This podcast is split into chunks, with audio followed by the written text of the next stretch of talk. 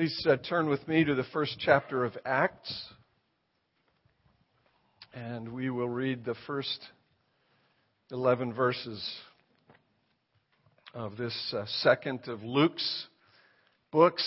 Interesting little piece of factual information. Luke was a Gentile. Interesting thing that he was a Gentile. As a Gentile, he gets more ink in the New Testament than anybody else. Don't you find that cool? I like that. Let's read together Acts chapter 1.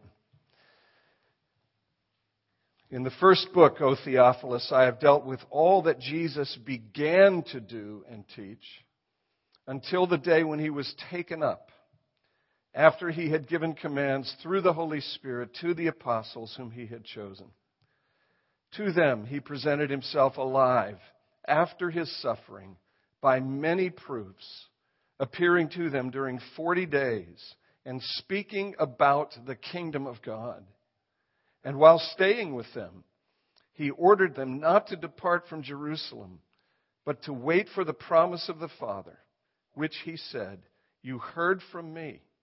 For John baptized with water, but you will be baptized with the Holy Spirit not many days from now. So when they had come together, they asked him, Lord, will you at this time restore the kingdom to Israel? He said to them, It is not for you to know times or seasons that the Father has fixed by his own authority, but you will receive power when the Holy Spirit has come upon you. And you will be my witnesses in Jerusalem and in all Judea and Samaria and to the end of the earth. And when he had said these things, as they were looking on, he was lifted up, and a cloud took him out of their sight. And while they were gazing into heaven as he went, behold, two men stood by them in white robes and said, Men of Galilee, why do you stand looking into heaven? This Jesus, who was taken up from you into heaven, will come in the same way as you saw him go into heaven. This is God's Word. We thank Him for it. Let's pray for His presence so that we can understand it. Father, thank you um, again for this day. Thank you for this first day of the week, this day of resurrection. Uh, but thank you that the story doesn't end with the resurrection, it continues with Lord Jesus, your ascension, and your being seated at the right hand of your Father and then you, together with the Father, pouring out this Holy Spirit upon the church. Be with us as we think about these things. May we be changed by the majesty and wonder of them. We ask in your name. Amen. You may be seated. This is uh, Pentecost Sunday um, all over the world throughout the church, various places, people are uh, recognizing this day, Pentecost Sunday, the day when the Father and the Son fulfill the promise that the Father had made that the Spirit would be poured out upon the church. Ten days ago, uh, in many places, someday I hope in this place, uh, Ascension Day services were observed. Uh, the ascension of Jesus to the right hand of the Father uh, is another uh, act in the unfolding drama of the redemption of the world by Jesus Christ according to the purpose of God, Ascension Day and Pentecost. Let me just suggest to you if you don't if we don't have these two days, if we don't have ascension and if we don't have Pentecost, the story is incomplete.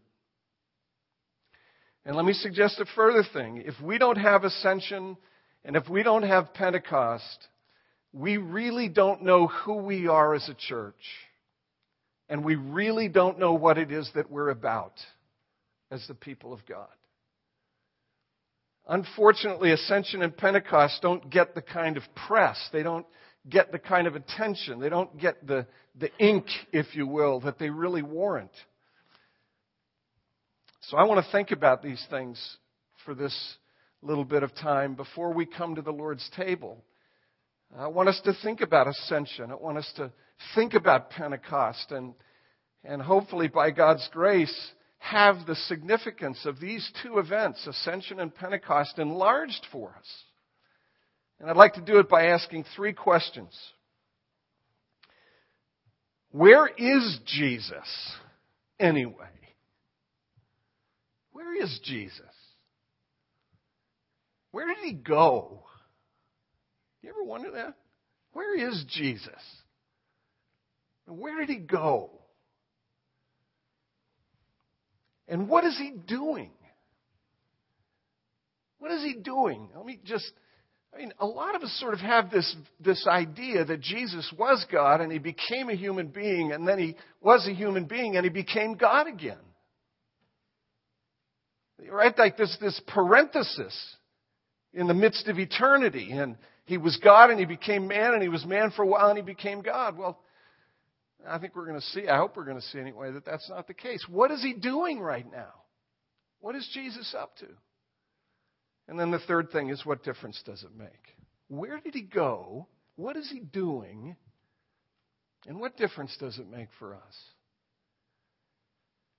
First of all, where did he go? Verse 9 of Acts chapter 1 tells us that he was lifted up in their presence. He was lifted up. The disciples saw him physically, materially, bodily lifted up. We could spend a whole lot of time trying to, trying to press home and reinforce this idea that on the day of resurrection, some seven weeks before Pentecost, uh, and, and some 40 days before the ascension, on the day of the resurrection, what came out of that tomb was glorified humanity, real true, glorified, but real and true material, flesh and bone and blood. Francis Schaeffer used to say, if you had been there, you could have taken a picture of it. And the Jesus who came out of the tomb, as the text tells us, for the next 40 or so days before his ascension, interacted with his disciples and talked with them over and over and over again and talked with them about the kingdom of God. You see that in verse 3 of the text? He demonstrated that he was alive by many proofs, appearing to them during 40 days and speaking about the kingdom of God.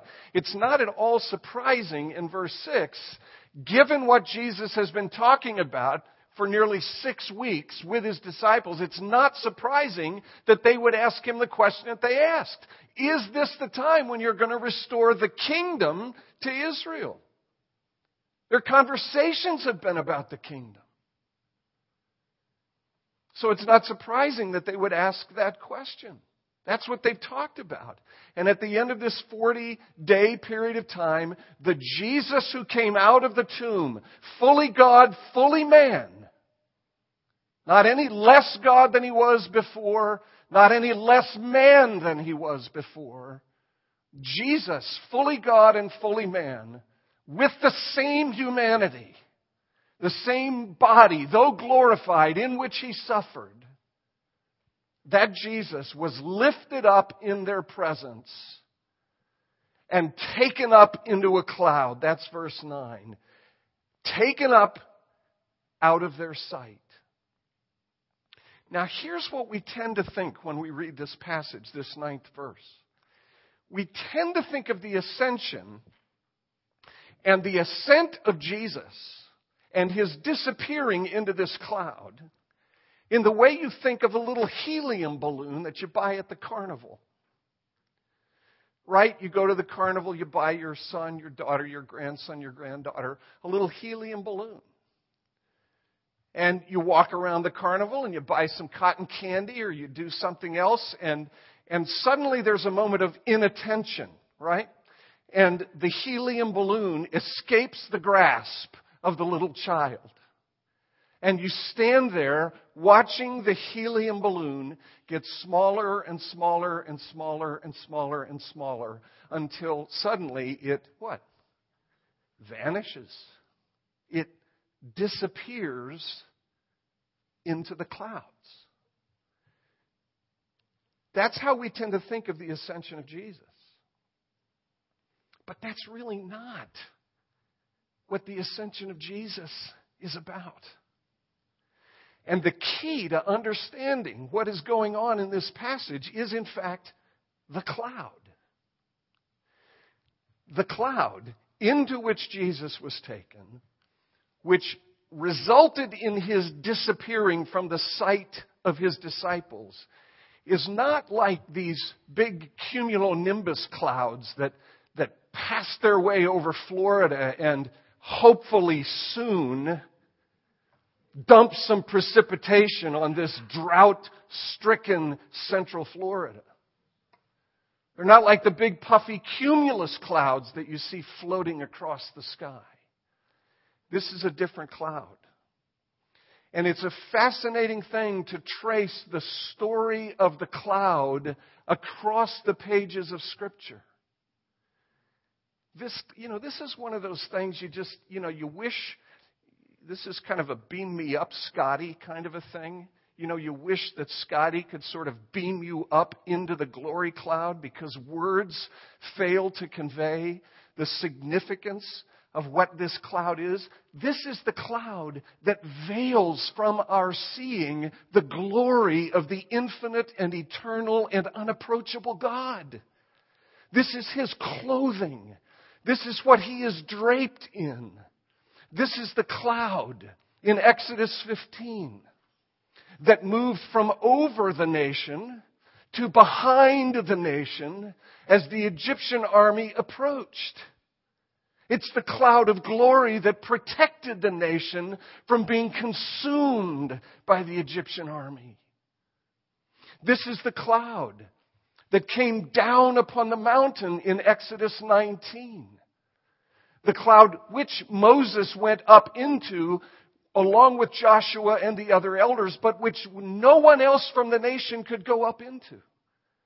It's the cloud occupied by the presence of the living God which causes the earth to quake and the mountain to tremble, filled with lightning and a voice that is so thunderous that when Moses comes back down from the mountain, the people plead with him that he cover his face because his face gives this fading expression of the glory which he has seen.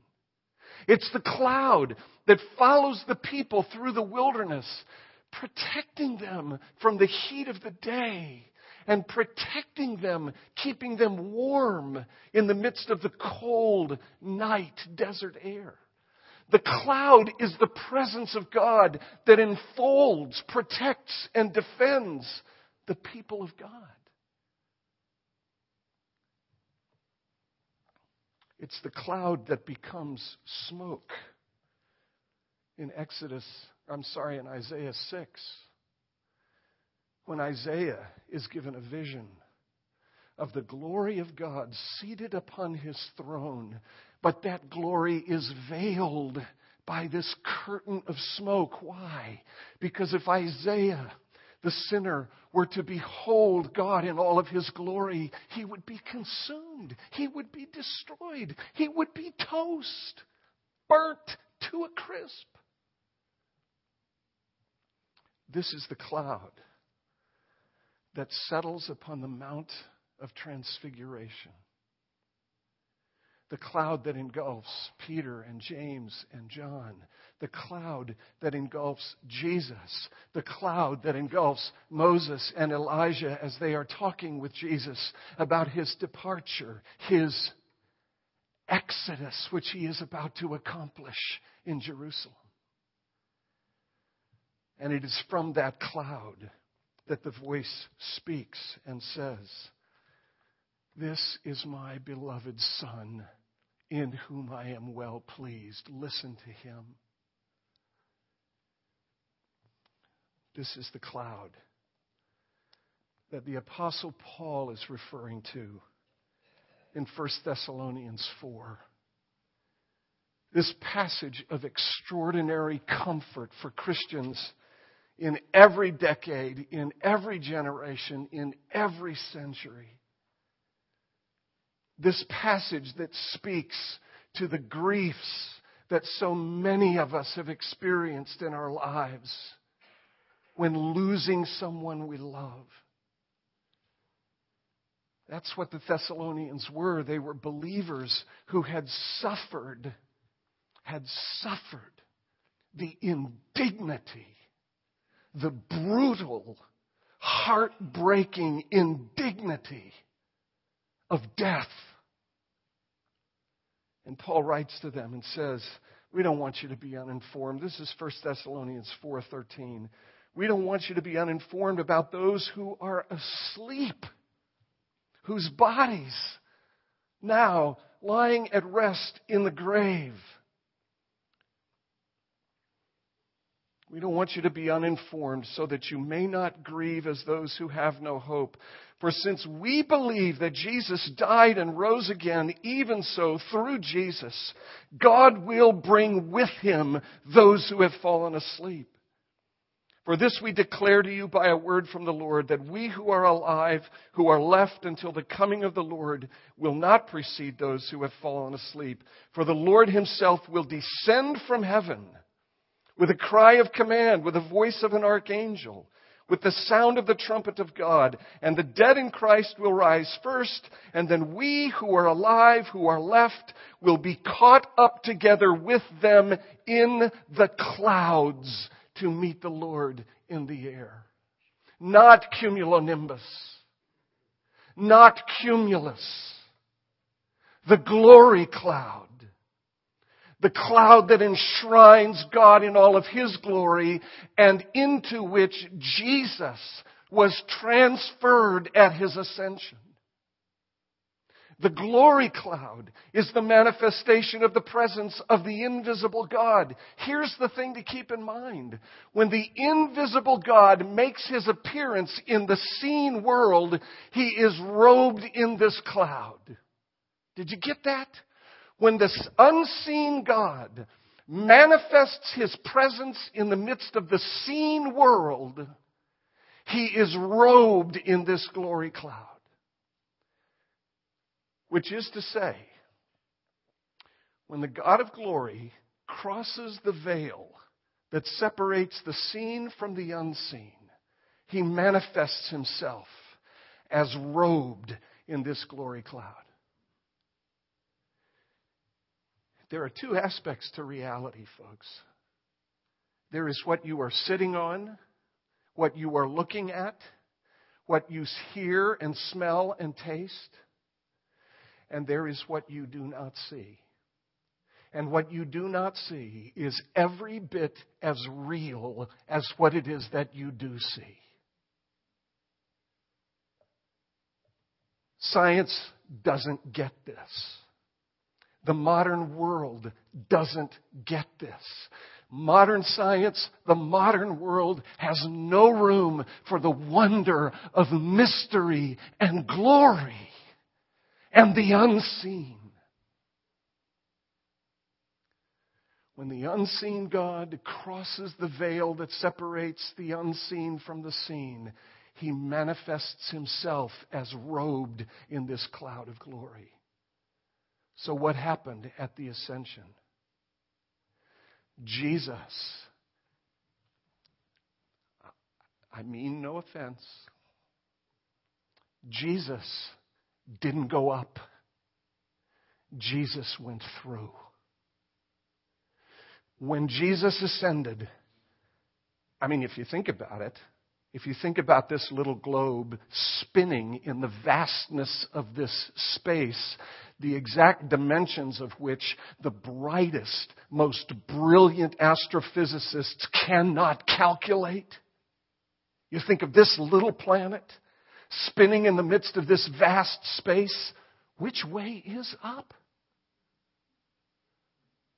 He didn't go up. He didn't go down. He didn't go sideways. He went across the veil the cloud of glory came and got him and took him back into one, what, what one author calls God's space. There is our space, space and time, physical, material. And then there is the unseen realm, God's space. And God's space encompasses, permeates, and enfolds the totality of our space. And the day is coming, and this is the hope that we have. The day is coming when the veil falls down. And what is now divided will be reunited. And God will be beheld in all of his glory. When Jesus went up, he really went through. He went over. He crossed onto the other side of that veil. Where is Jesus? Jesus doesn't leave here and go to some very remote and distant place. He doesn't cross some line way out there where the material, the spatial, the physical suddenly mysteriously becomes the non material, the non physical, the non spatial. He crossed over the veil that separates these two realities. Where is Jesus? Jesus is here. He is here. There is a wonderful passage, Philippians chapter 4, where the Apostle Paul writes to these Philippian believers Rejoice in the Lord always. Again, I say rejoice. Let your reasonableness be known to everyone. The Lord is at hand. Do not be anxious about anything, but in everything with prayer and supplication, with thanksgiving, let your requests be made known to God. I will guarantee you that 99 and 44 one hundredths percent of us in this room read that phrase, the Lord is at hand or the Lord is near, and connect it to chronology, connect it to the sequence of moments, connect it to the return of Jesus. Don't be anxious. The Lord is returning. The Lord is at hand. The Lord is near. I don't believe that's what the apostle is saying. I believe what the apostle is saying because the word can be interpreted either way, but in this case, I believe it's right to interpret it not in terms of succession of moments, not in terms of chronology, but in terms of proximity. The Lord is at hand. He is near to his people.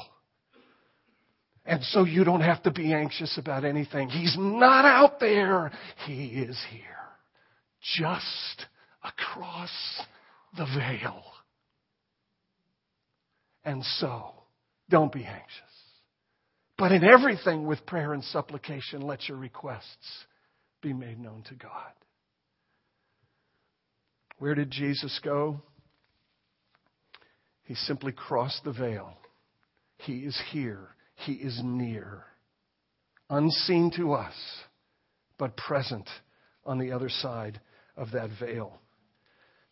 It's very interesting that about half the time, this is important, about half the time in the New Testament, when the New Testament writers refer to the return of Jesus, they use the word appearing. His appearing. Don't you love that? John does it in his first letter. Ah, gee. We know that when he appears, we will be like him, for we will see him as he is. When he appears, when the veil falls, what happens is your complete and entire perfection. And you, conform to his image, will see him as he is. That happens when he appears. So, where did Jesus go? There's a sense in which he didn't go anywhere. He just crossed the veil. And here's the other thing what is he doing? This answers the question what is he doing? Here's what he's doing he is ruling and he is reigning and he is subduing his enemies under his feet. He is ruling and he is reigning and he is subduing his enemies under his feet. That's what he's doing right now as the King of glory. This language of Acts chapter 1 is taken from Daniel chapter 7. It amazes me. I mean, it amazes me about myself. It amazes me really about all of us. It amazes me that we can read our Bibles without reading our Bibles. I mean, it does. It amazes me that I can read my Bible and not let the Bible be the book that interprets the Bible. So I come up with all these crazy harebrained notions about what it is that's going on in this passage or that passage or the other passage, when if I would just read my Bible a little bit more closely, I wouldn't come up with these crazy and harebrained notions. Daniel chapter 7, a commentator pointed this out to me recently. Just never made the connection between Acts chapter 1 and Daniel chapter 7. Let me read the passage and just make a couple of comments. Daniel 7, beginning at verse 7. After this, I saw in the night visions, and behold, a fourth beast, terrifying and dreadful and exceedingly strong. It had great iron teeth. It devoured and broke in pieces, and it stamped what was left with its feet. It was different from all the beasts that were before it, and it had ten horns. And I considered the horns, and behold, there came up among them another horn, a little one, before which three of the first horns were plucked up by the roots. And behold, in this horn were eyes like the eyes of a man, and a mouth speaking speaking great things. Let me just tell you what this is. This is the kingdoms of the world. That's what the fourth beast is. The kingdoms of the world. The, the, arrogant kingdoms of the world. This is the kings of the earth who, rather than coming to serve people, come so that people will serve them. You want to know what the difference between the kingdoms of the world and the kingdom of Jesus is? Look at the kingdoms of the world. The kings all require of you that you serve them. In the kingdom of King Jesus, Jesus serves you. The kings of this world bite and crush and devour. But there is another king who comes not to take life, but to give it, and to give it freely. That's a picture of the kingdoms of the world. And in that context, in that setting, Daniel says, As I looked, thrones were placed and the Ancient of Days took his seat. His clothing was white as snow, and the hair of his head like pure wool. His throne was fiery flames. Its wheels were burning fire. A stream of fire issued and came out from before him, and thousands upon thousands served him. Ten thousand times ten thousand stood before him, and the court sat in judgment, and the books were open. What do you suppose is happening? The Ancient of Days is judging the kingdoms of this world. And in that setting, we read this I looked then because of the sound of the great words that the horn was speaking. And as I looked, the beast was killed, its body destroyed, given over to be burned with fire. And as for the rest of the beasts, their dominion was taken away, their lives were prolonged for a season and a time. And I saw in the night visions, and behold, with the clouds of heaven there came one like a son of man, and he came to the Ancient of Days and was presented before him, and to him was given dominion and glory and a kingdom that all peoples, nations, and languages should serve him. His dominion is an everlasting dominion. It will not pass away. His kingdom is one that shall not be destroyed. Did you hear that? The clouds of heaven and one like a son of man who approaches the Ancient of Days and who is given dominion and power and authority. My friends, when the disciples saw Jesus gathered up into that cloud, at some point they connected the dots and they understood that Jesus was being enthroned. That he was fulfilling Daniel 7 and was being given dominion and authority and power and a kingdom that will never end. Now, the disciples are looking up into heaven. They're wondering what is going on. Angels stand next to them and they say to the disciples, What are you doing? Why are you looking up into heaven? Don't you see what's just happened? The king has taken his throne. Dominion has been given to him. Power and authority have been given to him. Get on with the business of bringing the nations to him that they might bow before him. Get on with it. Go to Jerusalem and Judea. Go to Samaria. Go to the other, uttermost parts of the earth and fulfill Daniel 7. The bringing of the nations to the crown prince of glory who is now enthroned. If you're waiting for the kingdom of King Jesus, stop it. It's here. If you're waiting for its completion and its perfection, praise Jesus. The king is enthroned. The king is ruling and reigning, and the king is subduing his nations subduing his enemies under his feet, and is gathering the nations to himself. There's a great passage, Matthew 26, verse 64. I've got to do this quickly. I hate it. I hate it. I hate it. Matthew 26, verse 64. Make a note of it, but just listen to me read it. This is when Jesus is being interrogated. This is before his crucifixion. He's before the high priest. The high priest says to him, Are you the Christ, the Son of God? And Jesus says, You have said so, and I tell you, you will see the Son of Man seated at the right hand of the power and coming on the clouds of heaven. Now, again, every one of us here, I bet, believes that Matthew 26, 64 is a reference to the second coming of Christ. It isn't. It takes up the language of Daniel 7. And the high priest and anybody else whose eyes were opened on the day of the ascension would have seen the cloud of glory taking up Jesus where he was enthroned at the right hand of the power. This is a reference not to his second coming, it is a reference to his enthronement and the beginning of his prosecution of his purpose.